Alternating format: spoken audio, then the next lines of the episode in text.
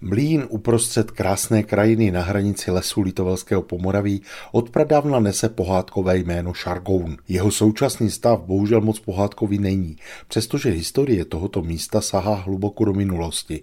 Tedy, aspoň se tak domníváme, protože o Šargounu zase tolik věrohodných informací nemáme. Asi nejvíce jich uvádí ve své vlastivědě Litovelského okresu z roku 1903 vlastenecký kněz Viktor Pínkava. Říká, že původně zde měla stát rytířská tvrz, o které jsou prý zápisy už z roku 1267. Dokonce toto místo označuje za jedno z nejstarších osídlených míst v této krajině vůbec, které mělo údajně stát na ostrově mezi rameny řeky Moravy. Podle Pinkavy se jako rytířské sídlo měl mlín prodávat ještě v 18. století. Nazýval se tehdy také žargon či žargún.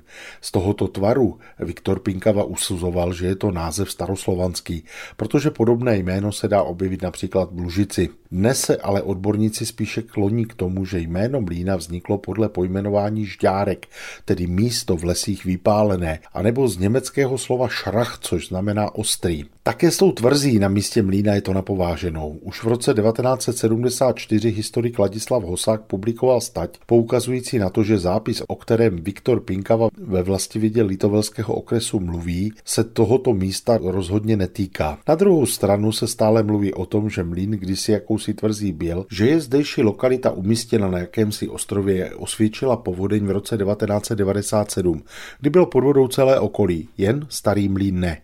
O tvrzi, která zde měla stát, také stále mluví jako o faktu. No a pak se v tom vyznejte. Co tedy můžeme o Šargounu spolehlivě říci? První zmínka o něm pochází snad z roku 1432. Kolem tohoto letopočtu byl vypleněn pravděpodobně vojsky husického hejtmana Prokopa Holého. O dva roky později pak je uváděn už jako pustý. Další zprávy mluví o tom, že mlín býval součástí poměrně vzdálených Haňovic. Podle pozdějšího číslování měl dokonce číslo dvě. Když v roce 1474 na Moravě v Řimicích stavěli nový jezd pro napájení mlínské strouhy, na které stál právě i mlín Šargoun, vznikla mezi vrch vrchnosti a mlínáři na toku tzv. řimická smlouva.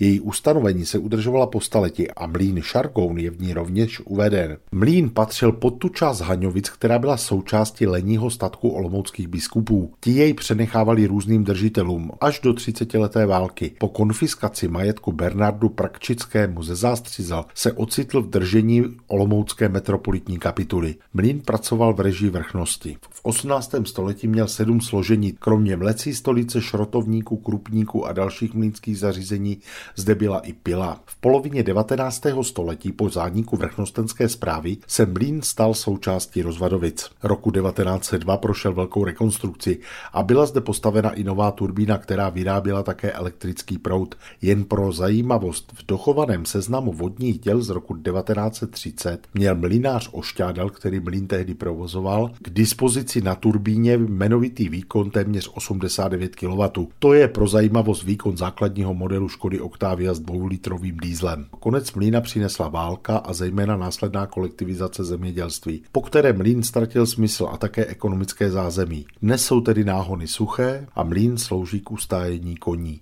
Škoda jen, že tahle staletá budova u vyhlášené cyklostezky chátrá.